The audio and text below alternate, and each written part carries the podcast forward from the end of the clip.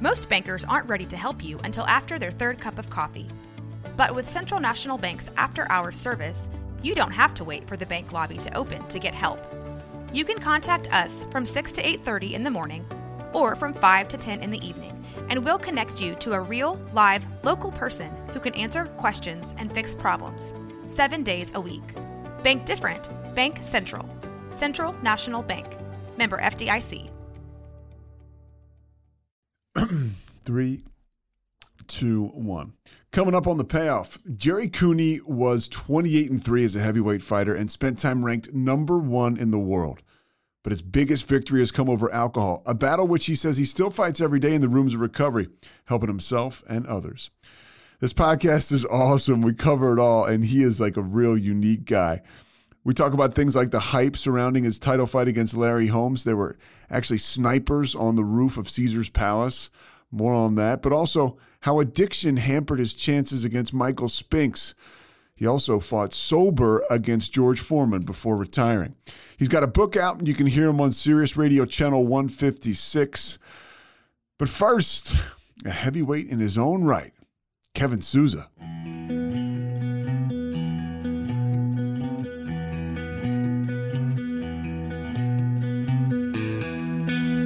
By the ocean floor. Yeah, I can hear you. Can you hear me? Yeah, Gerry. Yeah, All right, there you are, man. I appreciate it, dude. no problem. Um, yeah, you're talking to me, and then uh, Mike is the producer. Uh, he's on with us too. Okay, cool. Um, yeah, and, and dude, I really appreciate you taking the time.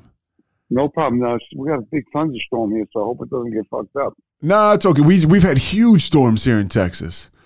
I mean, it's rock and roll out there today. Are you in uh, East Hampton? No, no, I'm in New Jersey. I live in New Jersey. Oh, what part of Jersey? Westfield? Central Jersey. Okay. By the way, you called me out the other day. Remember when I was calling you and you were like, "Hey, man, you've been to, you've been to meetings," and I hadn't been to a meeting in like a week because I was calling. you I was kidding me. I was going about hundred miles per hour. I could hear that dry, drunk shit in your voice, bro. You could, right? No, I, you know, I'm just, I'm just fucking with you. All right. So the first thing I want to ask you is, what, what's your sobriety date? when did we start? You, re- you didn't start yet, right? We can start right now. We're going to start right now. You ready? All right, yeah, let's go. Because I'll tape an intro about gentleman Gerry Okay. Cooney and, and, and you know your history and stuff. So what, what's your sobriety date? My sobriety date is April 21st, 1988. So that's the day you got sober. I, I want to backtrack a little bit. So what are we at now? Thirty three years. 33 years. It was past April.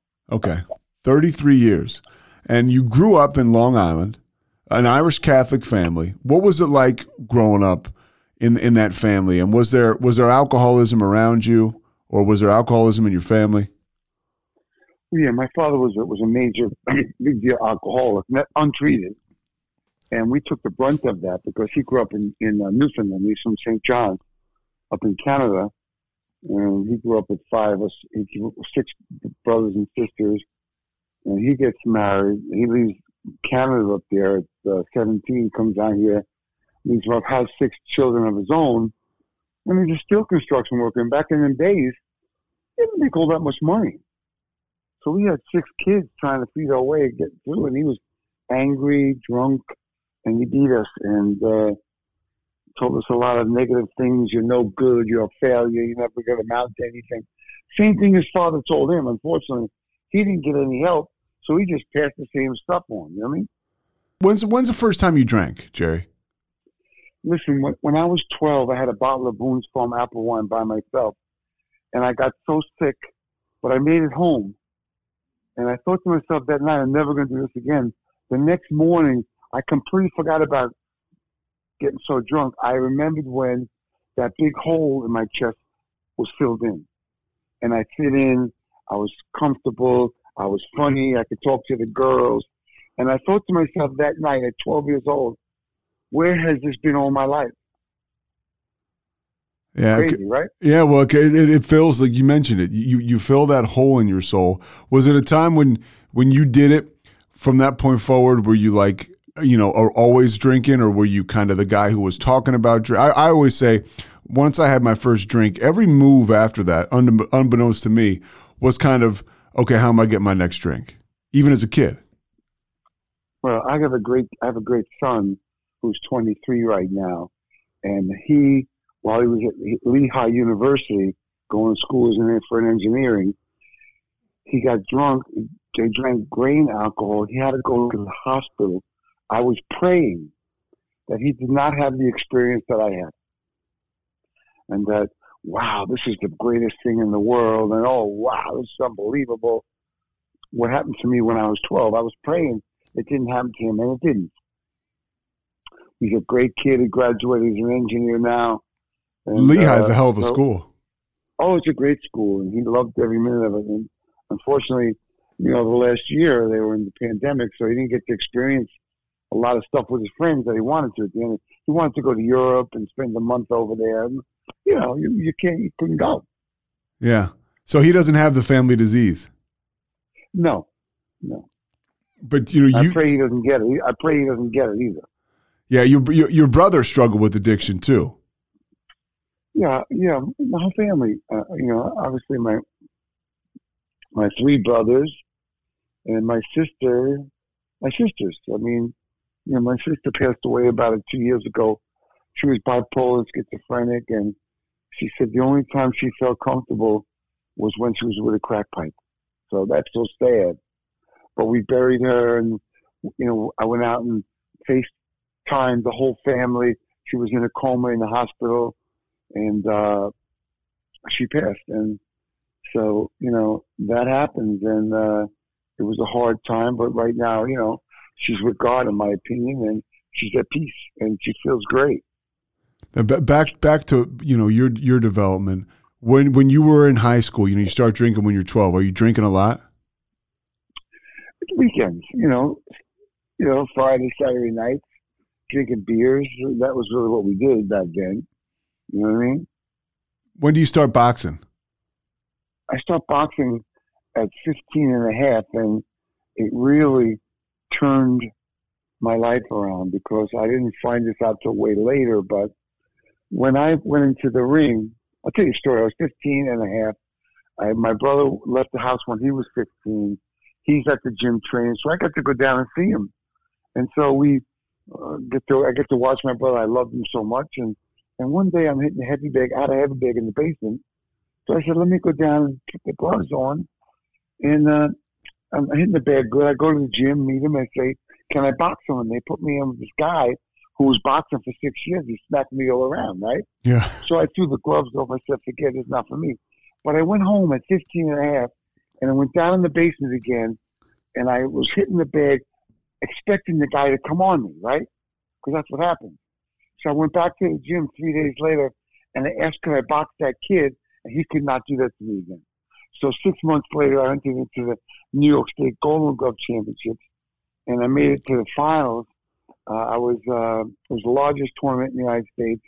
I had seven fights. I had five knockouts, and uh, you know, I was fighting. If I won, Herman Sporting Goods was going to give me a free heavy bag. And I knocked the guy out, and I won the middleweight championship. And uh, I drank after every fight one night, and then I would train all week, and you know, and uh, what I was to find out is boxing helped me to express how angry I was from all the abuse I took from home and then they put my picture, seemed like every day after the fight, I'd be at the newspaper stand and my picture was on the back page of the Daily News. Cooney knocks out this guy, Cooney knocks out that guy. So what it was is boxing helped me to express my anger, and then they put my picture in the paper, so it made me somebody.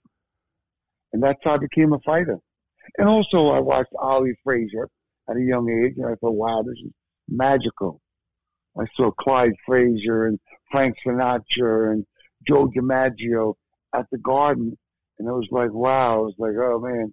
Between that and me feeling like somebody, that's how I, it, it was born that I'd become a fighter. When you walk into the ring to fight Larry Holmes at Caesar's Palace in 1982, do you get that? Uh, and, and you're thinking back to man, you know, I I, I watched Ali Frazier, and, and and here I am. I mean, that's got to be an incredible feeling. No, but what, what happens? I could tell you the most that happens. Obviously, it's a big night. I'm in with a great heavyweight champion of the world, and here's the magic of it: when you're in your dressing room and you're warming up, and there's a knock on the door, and the guy opens the door, says, "Cooney, you're next." Your life kind of passes before you, and you're figuring this and figuring that, and you get halfway down the, the corridor to where the fans are, and you can hear the roar of the crowd. And that's the moment when you become magical. You become alive. You just can't wait for that bell to ring so you can fight. And that's what the experience was for me that night. And, you know, uh, it was a great night. It was 115 degrees at night at Caesar's Palace parking lot where they built the 32 or 35,000 seat stadium. And it was unbelievable. And what a night. Boxing, as your career develops, keeps you, keeps you out of trouble. But how does you, how is your drinking developing as your career is? Well, you know, obviously I didn't really have a problem. Looking back on it now, the night that I fought um, Kenny Norton in Madison Square Garden, I knocked him out in 54 seconds of the first round. That little did I know that was the night my career ended because that night I started drinking a bottle of scotch a day. And I don't know if it was because I felt I deserved it or I felt uh, from being told I'm no good, I'm not going to amount to anything, that I used it as a crutch to help me say, well, if I do lose to Holmes, it wasn't me, it was the scotch. It's crazy. It's like the early self sabotage. It's as crazy as that sounds. That's what happened. And 13 months later, I fight Holmes, and I was in the fight. We had a, I went 13 rounds. I can only imagine had I not drank and not partied around and took care of myself, what could have happened? But then again, this conversation wouldn't be going on with you. Yeah. Because I don't know if I'd even be here by now. Did you, were, were drugs a part of your story?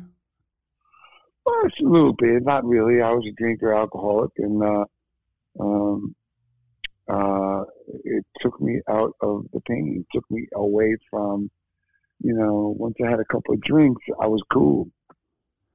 And it became my friend at 12, and I was good at it. In between, you know, Ken Nor- the Ken Norton fight and the Larry Holmes fight, I mean, your your life is is on the fast track. Crazy. Uh, yeah. It was crazy. What is that like? traveling, tra- traveling. I was at Howard Cosell. I was traveling around the world. I remember being in Boston, and I Boston's a big Irish community, and I it was like uh, on a tour for the Holmes fight, and I wasn't five or ten feet inside Boston Gardens when the whole, Boston Gardens were playing uh, again. Celtics were playing with someone I'm not sure who, and the whole arena stood up and cheered me for about ten minutes. and I got to tell you how great that felt, right? But when I turned around and walked ten feet out the door, I felt like nothing. I felt like I didn't deserve this. They that wasn't real. They don't really care about me. That's what dysfunction gives you, athletes, people in general. That's what you get. And unfortunately, I didn't have someone to grab me by the arm and say, "Hey, Cooney, listen, this is really important. Now let's pay attention." I was on my own since I was 17 tell my kids I was 17. I was living in a room for ten dollars a week. That's what I happened to me. Boxing was my way out. And so you're getting ready for the Holmes fight, and what's is it still? You're still just you know, are you, are you drinking to fill the hole in your soul, or are you drinking in a sense where it's kind of part of the night? I'm, I'm, I'm listen. I got four or five or six big sparring partners from around the country looking to kick my ass. So I'm drinking and partying, but not crazy. Yeah. And then the fight got postponed. Uh, I tore my uh, rotator cuff and my shoulder got postponed. You know, a couple of couple of burps in the road. I didn't fight for 13 months. Uh, my last fight was Norton. I should have had two or three fights in between Norton and Holmes. That never happened. Was that like a was that like a Don King thing? Just kind of holding holding everybody. Well, yeah, Don King owned everybody. So I wasn't signed with him, so he didn't want me to gain any experience. So if I beat Holmes, he was out of the picture. You understand? So he kind of shuts everybody down while you're you know Yeah. in between Well, this no, two. back in those days, that, that that and also my management they wanted the big payday too. So I'm, I'm unbeknownst to this, this is all going on. I'm just a kid. I, I'm 24 years old. I'm training for the biggest fight of my life. I think about my son right now is 23. When I was 23, I fought Norton in the garden, knocked him out in one round. So, you know, I see my kid. He seems like a young kid now. That was me fighting Norton. And I didn't have the experience he had. I grew up in a sheltered life. So, but anyway, whatever it is, I did what I did, and I made peace with it. And you keep asking me questions because I'm not talking no more. so, so you you're getting ready to fight Holmes, and there's so much going on around the fight. You're on the cover of uh, Time magazine. You're on the cover of Sports Yeah. Illustrated. You hate the uh, th- they're throwing around the Great White hype. That's got to be driving you crazy. Well, you know, it's just the world is crazy at that time. And, you know, obviously Holmes was mad at me because I was getting all this attention. He was a long time champion and he was pissed off he never got it. And he felt that way when Holmes, when Ali was in live. He grew up with Holmes, with Ali, and he understood it. So he felt when he became a champ, he was going to get all that. And all of a sudden, then I came in the picture, and he was angry with me, and I understand it. But that wasn't coming from me. Just like my brothers and sisters, they grew up in a dysfunctional family, and then all they hear out is, "How's Gerry? How's Gerry? How's Gerry?" And they say, "Who cares about Gerry? What about me?" And that's what I had. I had a cope with too on the side. And you know, my mother was my father passed in '76, and I'm dealing with a bunch load of family that I'm have to take care of some way. I got to make it right, and for my mother, getting the pressure from my mother, and so my life was crazy. You said even when, when your when your father did pass away, I read that you were kind of a mentor told you, "Hey, you need to spend some time with, with with your mom." Did you feel like you grew, even though we're drinking during times like that? Did you feel like you were able to grow as a man through that experience? listen, I did whatever I, I you know, I, I survived. I did what I could, and I, unfortunately, that was circling around money. I had the money so I could fix everybody's problems. I could put the the the the, the cork in the in the, in the in the dam, and it was only. And the problem with it is that I had to pick myself off the ground to get sober, to get straightened out, to get kept caught up in my life. And I thought if I could pick them up, then they could get it, then I could get all my life. But unfortunately, in time, we find out that we have to pick ourselves up. But I didn't get it back then. I just want to fix it and get on with my life. You understand? Your life includes, you know, that Holmes fight you talked about at, at Caesar's Palace. You go 13 rounds. There's there's a there's a phone in your dressing room. And if, if anybody wants to get background on this, it's unbelievable. The um, Legendary Nights. You can find it on YouTube. The HBO uh, show really breaks down this fight, and it's it's really awesome. And it talks about the fact that there was a phone for for Ronald Reagan to call you if you were supposed to win, and and, and that if you won, and that that pissed Holmes off, and and that adds to the I'm drama. sure. I'm sure. But, you know, it's like uh, I was the underdog. I was the Rocky in the film. You know, I mean, I, I was the Rocky in that fight. You know, I was the guy that didn't have the experience, but I was, you know, I made it up there by knocking out these guys, and I was getting the shot. So, you know, it's, everybody, I to this day love the Rocky story. I, I, I, I I'm watching fights. I'm, I'm rooting on the on the, on the uh, underdog. You know, listen, fighters, people grow up in life, and they have to work two jobs. They got a family. They got no time to get home. Not making enough money. They come home and they watch the Gerry Cooney fight at that time, who's like a, uh, you know, grew up in a rough, tough household, struggled all my life. They're rooting for me because if I win, they kind of win that weekend. Yeah. You understand? Sure. But you know, that's the way it is, and that's a great story. But looking back now, for me, Holmes also was that guy. Yeah. Holmes didn't get he didn't get the golden spoon. He had to fight his way all the way up to the top. You know, Holmes never drank, never smoked, never took any drugs during his career. I was drinking at twelve. Could you imagine if I would have had someone that could take me by the arm and take care of me, what could have happened? Who knows, right? But I probably wouldn't be here right now. I could be dead. So I'm here. I have a great life. I've worked the steps in the program. I've learned about my faults. I clean them up. I talk to other people. I go to meetings. I help other people. And I grow and I'm at peace. Most of the time. I still got this thing that's called like the itty bitty shitty committee inside my head that wakes up about 10 minutes before me. Sometimes it, it affects me. You know, sometimes I want to go to bed and I want to fight with my wife. And when I do, I got to fight for two weeks. If if I don't and I shut up and I go to sleep and I wake up, I feel different. That's recovery. That's what I want my life to be. At the end of the story, we pass. So I don't want to work this thirty percent. I don't want to work at fifty percent. I'm I'm I have this illness. I want it to subside. I want to live and feel, and enjoy, and help, and and and be free as much as I can while I'm here. You talked about part of the addiction or the disease. Uh, you, you, said if you had won the Holmes fight, you may, you may have died because of the way your life was going at the time. I was on the fast track. Everybody, if I won the fight, the, the owner of Caesar's Palace was flying me by their jet to, you know, I'm sure I was going to Disney too. I'm going to Disney. so you understand, like it's just a game. It's, and you know, I believe in my God, and I believe that God looked out for me. I didn't, I didn't have the tools to prepare me for what was going on. And, and that being said, I did great.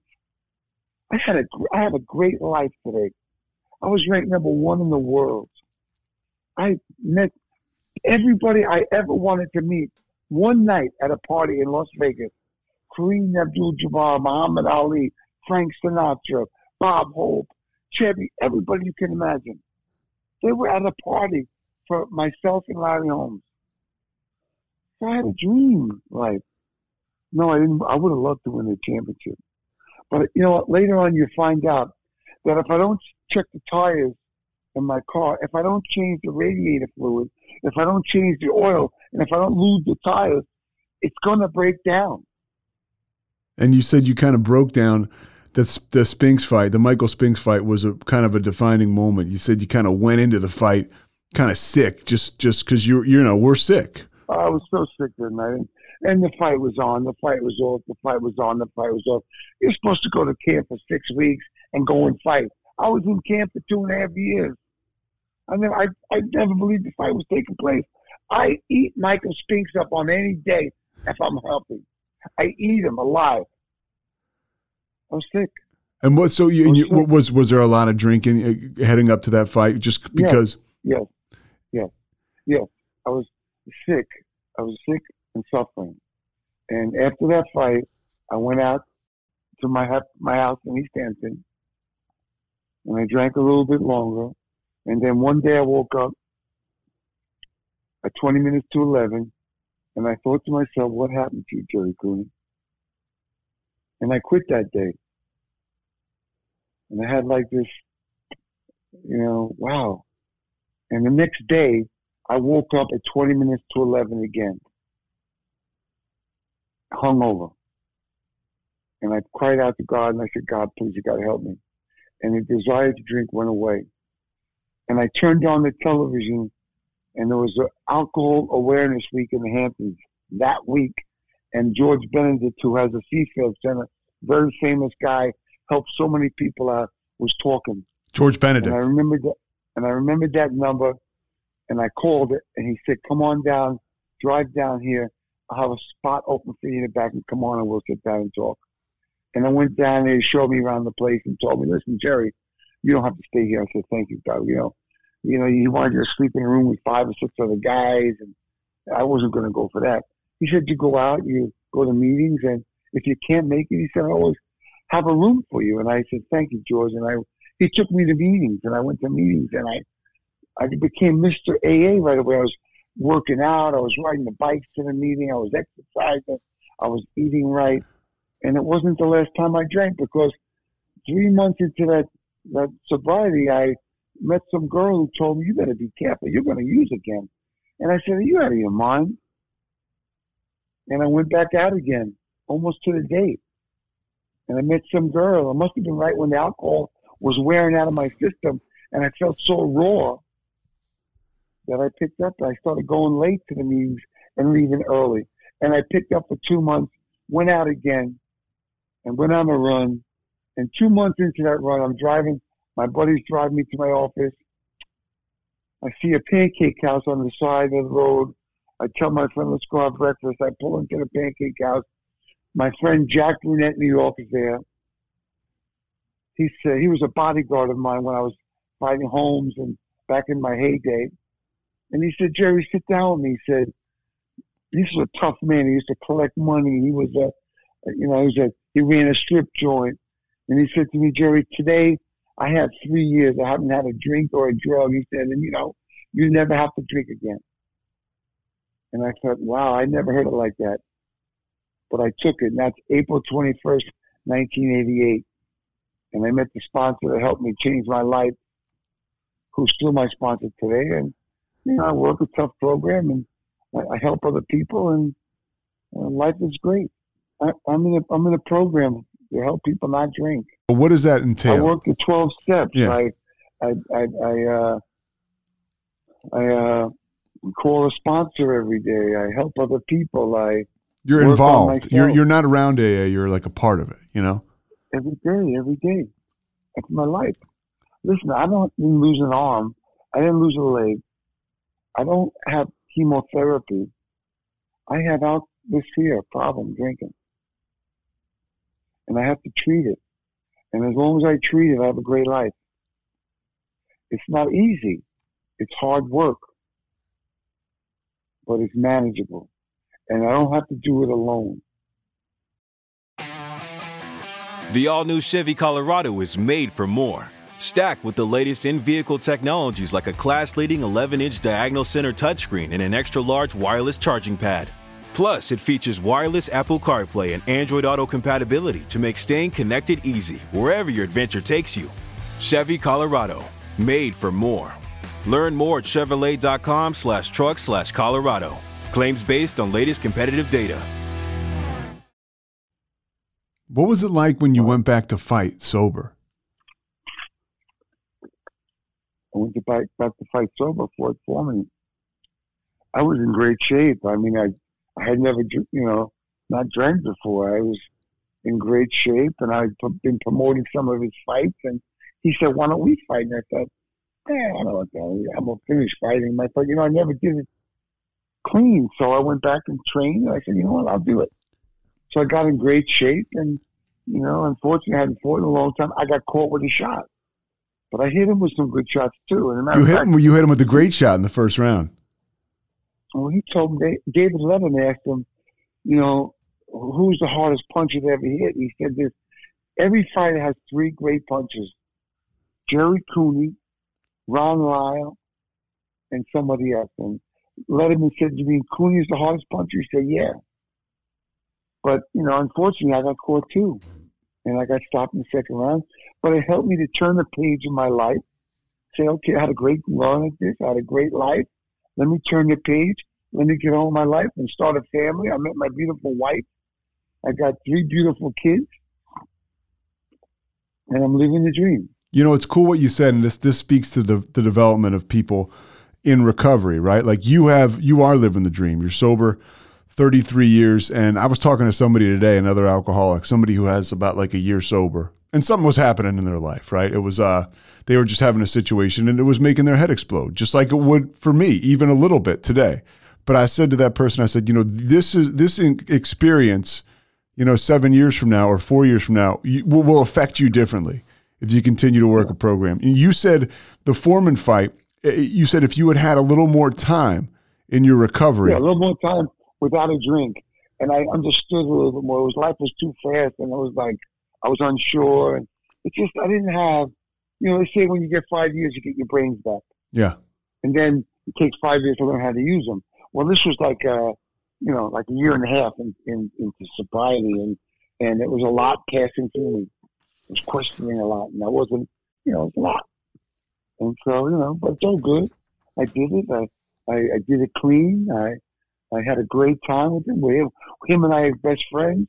Larry Holmes and I are great friends. And I, I have a lot of great friends today. I used to have, I used to have uh, shallow friendships. I got lifelong friendships now. What was that like when you re, like was that was that a sobriety thing, almost like an amends thing when you, you know, you get together with Larry Holmes and kind of figure out that you guys are going to be friends?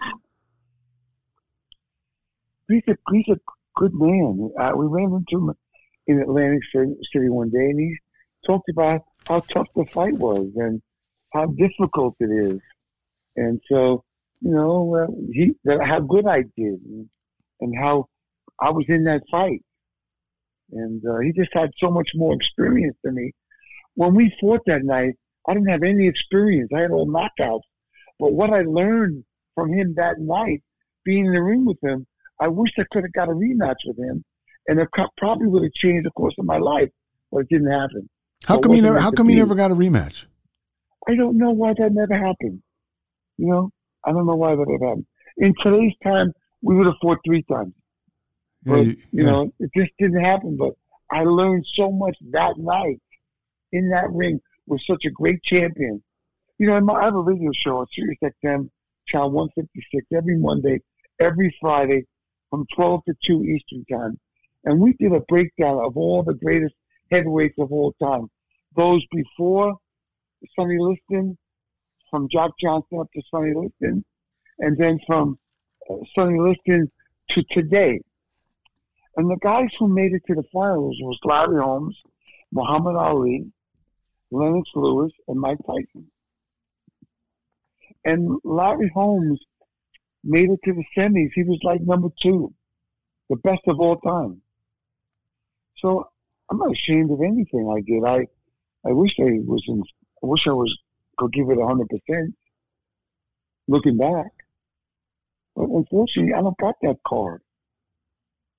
I got to move forward. And like, no, no, life's not waiting for me no more. There's no more do overs. There's no more practice runs. I'm living in the big leagues. I got to hold on. It's going so fast. Every time I turn around, it seems like it's Thursday again.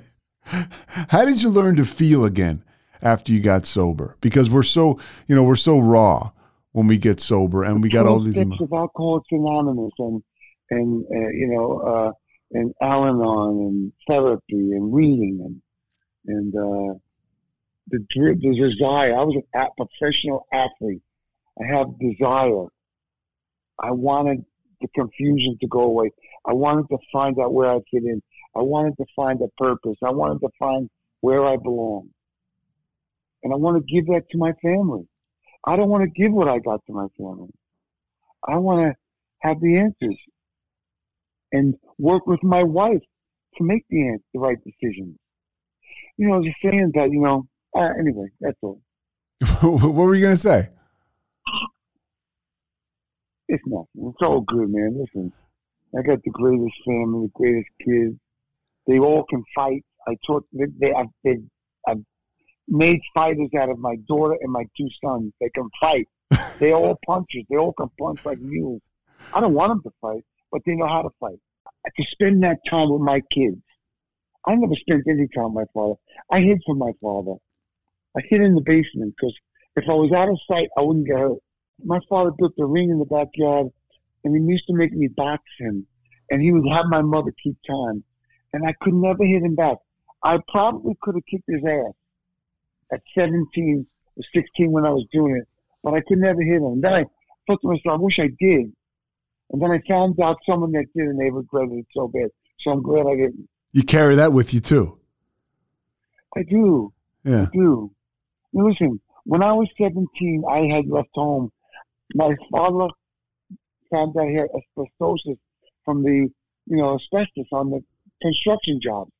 So I used to drive home, take him to the hospital for chemo, and then bring him back. One day, I'm 17. I bring him home from the hospital. He calls me in.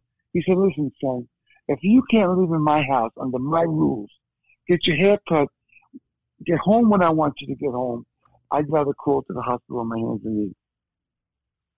That was the last experience I had with my father at 17 years old. So, listen, my kids don't have that. I didn't get involved in a relationship until I learned all about this.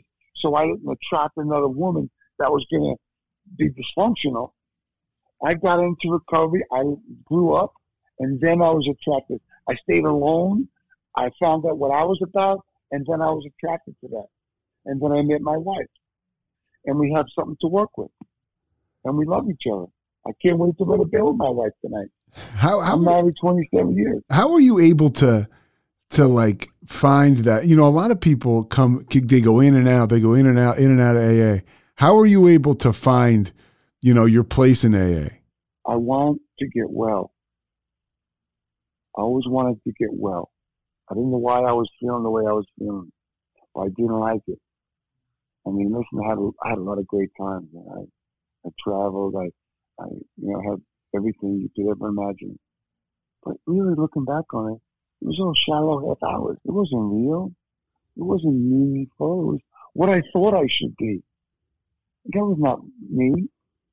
That was being somebody I was, you know, watching TV about. That I thought that's how I was supposed to be. You retired at 32. Was it easier for you to walk away because you were sober? You think a lot of guys just keep fighting and fighting. It was easy for me to step away because I got in shape. I fought Foreman.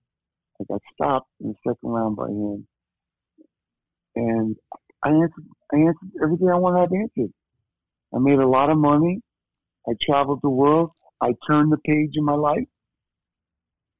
And I, you know, I had minor league baseball teams. I had horses. I had fighters. I promoted fight. I did a lot of stuff. Did a lot of things. And I still am. I still love training people.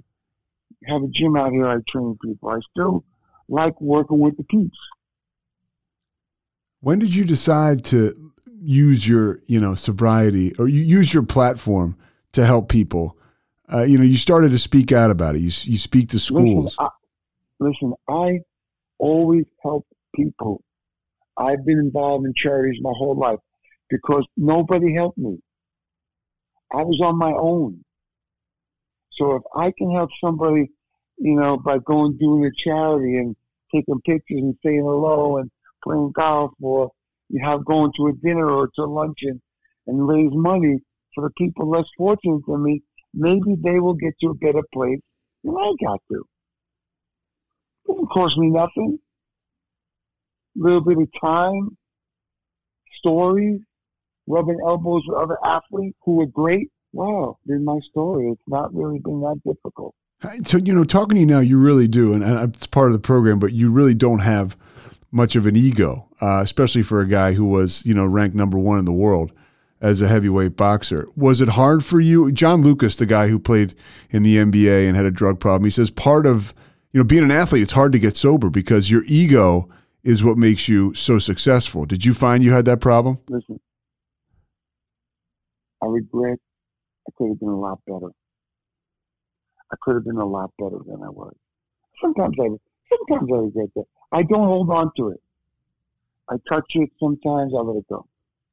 Sometimes you know you're out, and sometimes it bothers you. But listen, this is my, this is my story. You know, it's my story. I was close. That's good enough. Made a lot of money. Made a lot of friendships helped a lot of people. Wow, look at that. That's more important than anything else. What was it like when you got to know M- Muhammad Ali? I mean, he was kind of a great man. He was a great man. He told him he came to my training camp. He said, "Gerry Cooney's not the white hope.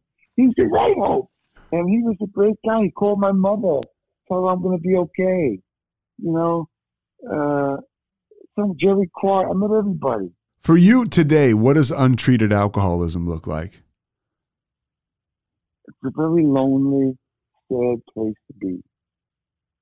You know, you know, it's just running around in circles. You know, you just going nowhere.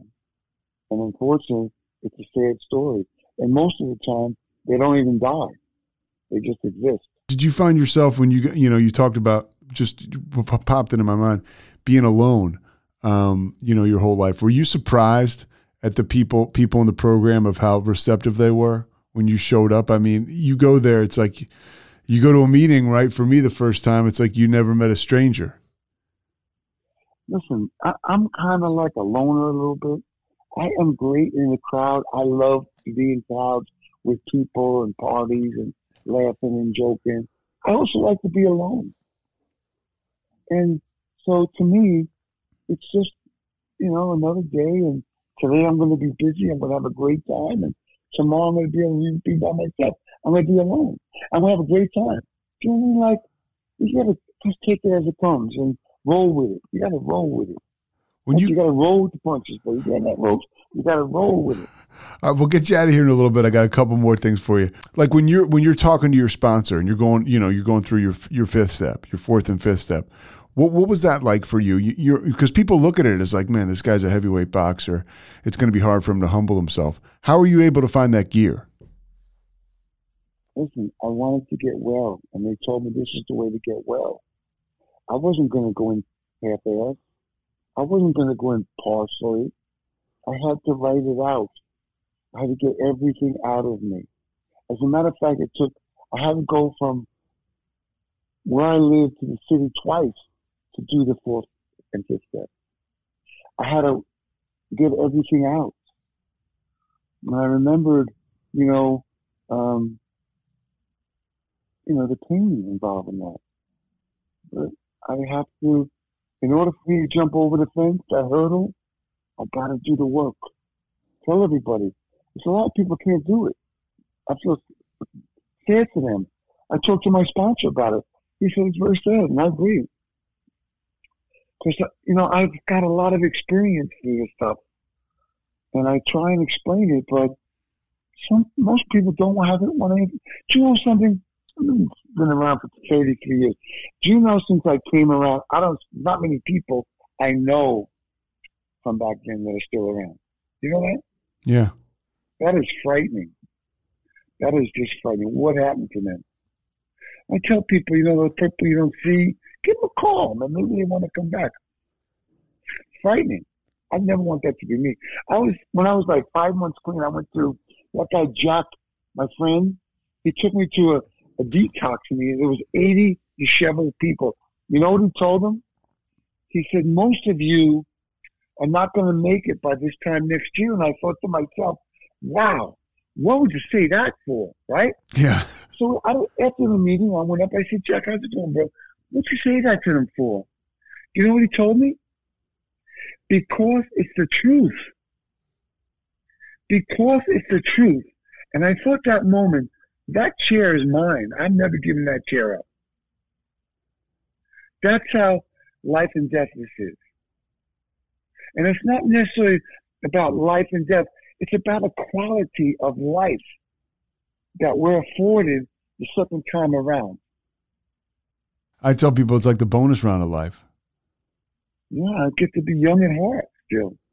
Yeah, you still get to, and, and that's the one thing, you know, like people did you have this before you stopped drinking? Did you think, oh man, I'm never going to have fun again? I think everybody has that feeling. I, you know, I remember around three o'clock in the afternoon, I'd be driving around and I'd get very uncomfortable for a while, very uncomfortable. I didn't know what the hell that was. And what I realized was that was around the time when I started to think, well, where am I going tonight? What am I going to do? What am I going to drink? You know what I mean? Yeah. Like that was the time in my life that I had to work through and how to listen to other people talking about it. And then I identified it with it, and then it wasn't so powerful anymore. And there was a lot of experiences like that. Did you find yourself like, you know, toughening up? And that's the thing I tell people that, and I tell myself too, or I hope somebody else tells me, you keep going through those experiences, they get easier, right? All of a sudden, three o'clock comes and goes, yeah, you, and you don't even you notice trust, it. You trust yourself better. Yeah. You know, you trust yourself better. I don't, think about drinking, I think about my thinking. I got to pay attention to at this stage of the game because that will drive me drive me back. And then, and don't think there's not people with 33 years that don't go out, 40 years. There's people in the big book that had that time and went out again. So it's not like we're cured of it. It's one day at a time, one day daily reprieve. How how were you with uh, over the pandemic? Did you go to Zoom or did you did you are, are you able to get to in person meetings now? Uh, Now I'm going. uh, I still go to Zoom because I can go to California. There's a great speakers meeting every day, seven days a week at 9:30 in the morning. I do 12:30 meeting in Manhattan. That's a great meeting, the uh, 5 a.m. club, and uh, so you know. But I still I go to a lot of meetings. It's coming back. It's coming back. I'm getting out a little bit more. I mean, it's been it's, you know it's crazy, it's crazy pandemic because part of me hated being home. But then the other part of me got comfortable to be here. Yeah, I mean, you're still doing your show from home. Oh yeah, Sirius Channel you know, 156 Monday and Friday, yeah. and and, and Eastern time. Eastern time. Eastern time, yeah, Eastern time. I also want to tell you guys, I also got a great book out there about these life and times. It's called Gentleman Gerry, a contender in the ring, a champion in recovery. Barnes Noble, um, Amazon, paperback is out now. You also got a hardcover, and it's a story about the ups and downs of life that everybody has. What moved you to start the uh, the, the the union for boxers? Like that's pretty. That that was a pretty uh, a pretty Well, huge move. obviously, you know, let's stop that. It's not going.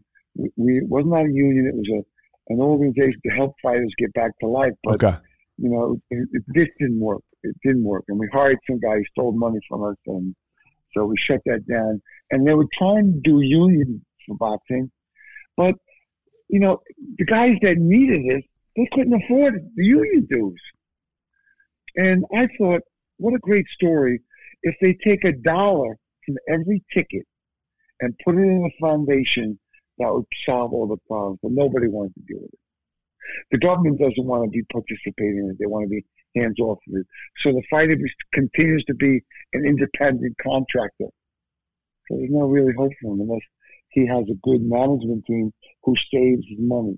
Which, you know, when you're an athlete or especially a fighter, you think it's never going to end, so you keep spending it. You never had it before, but it does end. Did you almost fight Tyson? No. Never. I knew Mike Tyson when he was 13. I was, I think, 23. You know, he was at the camp. Uh, Cus D'Amato got him. No, that, that, that never happened. Okay. You know, I, listen, I would love to fight Mike Tyson. I would love to fight those guys. I wish I could have, you know, been real, full, you know, in shape.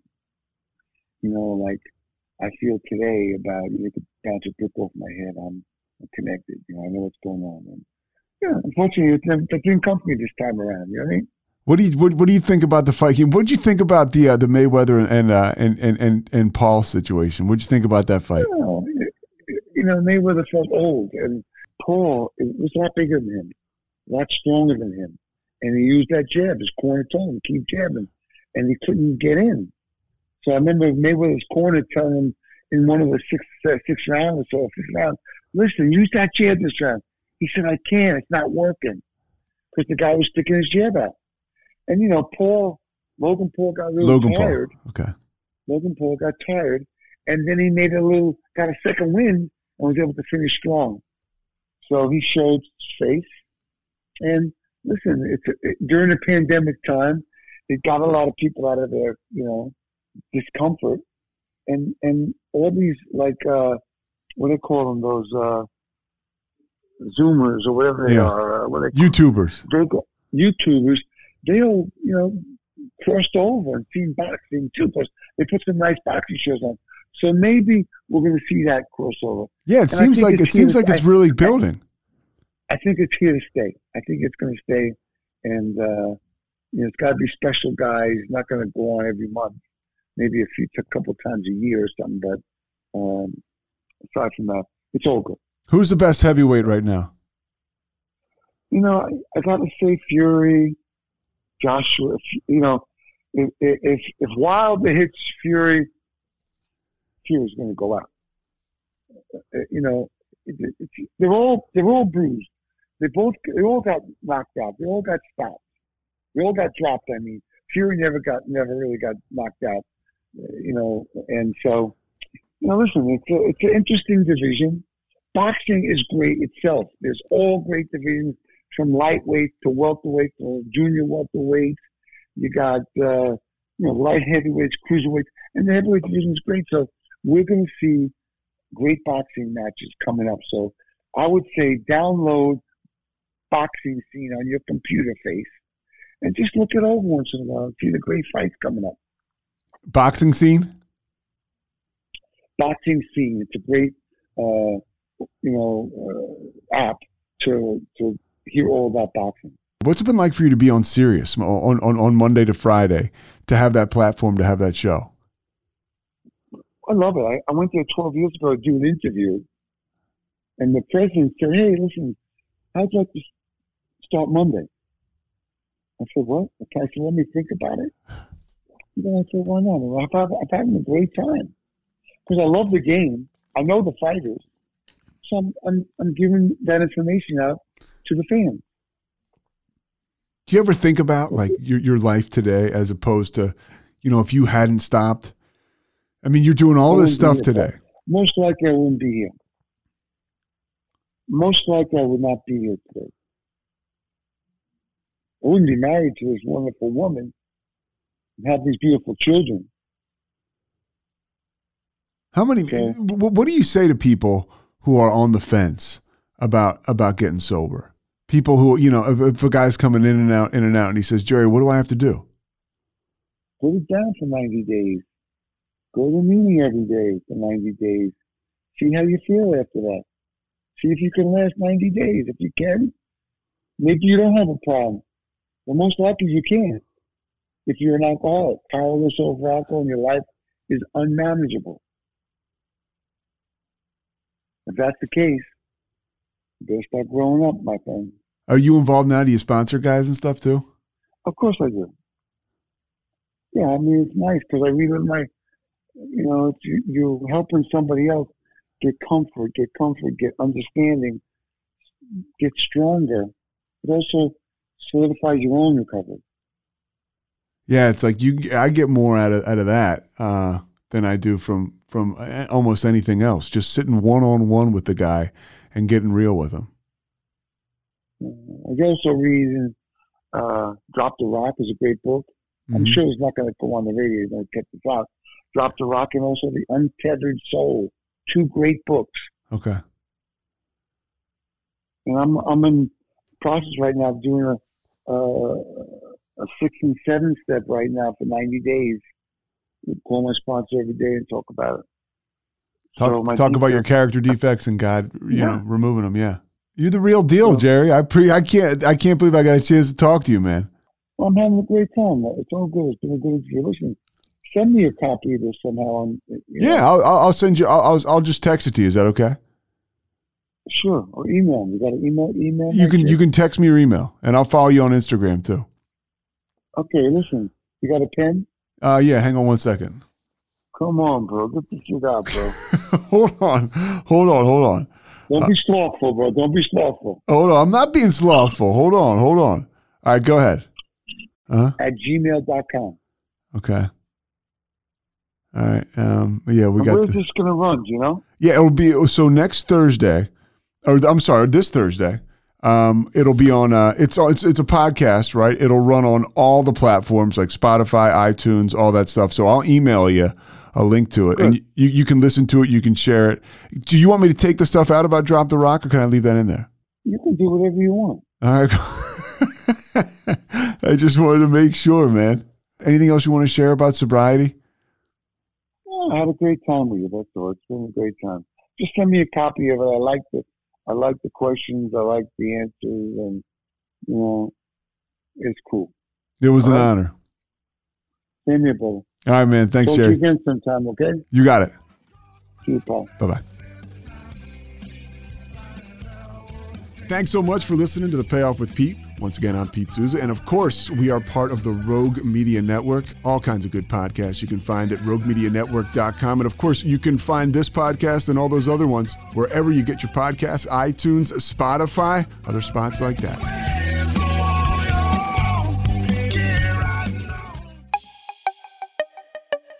This has been a Rogue Media podcast.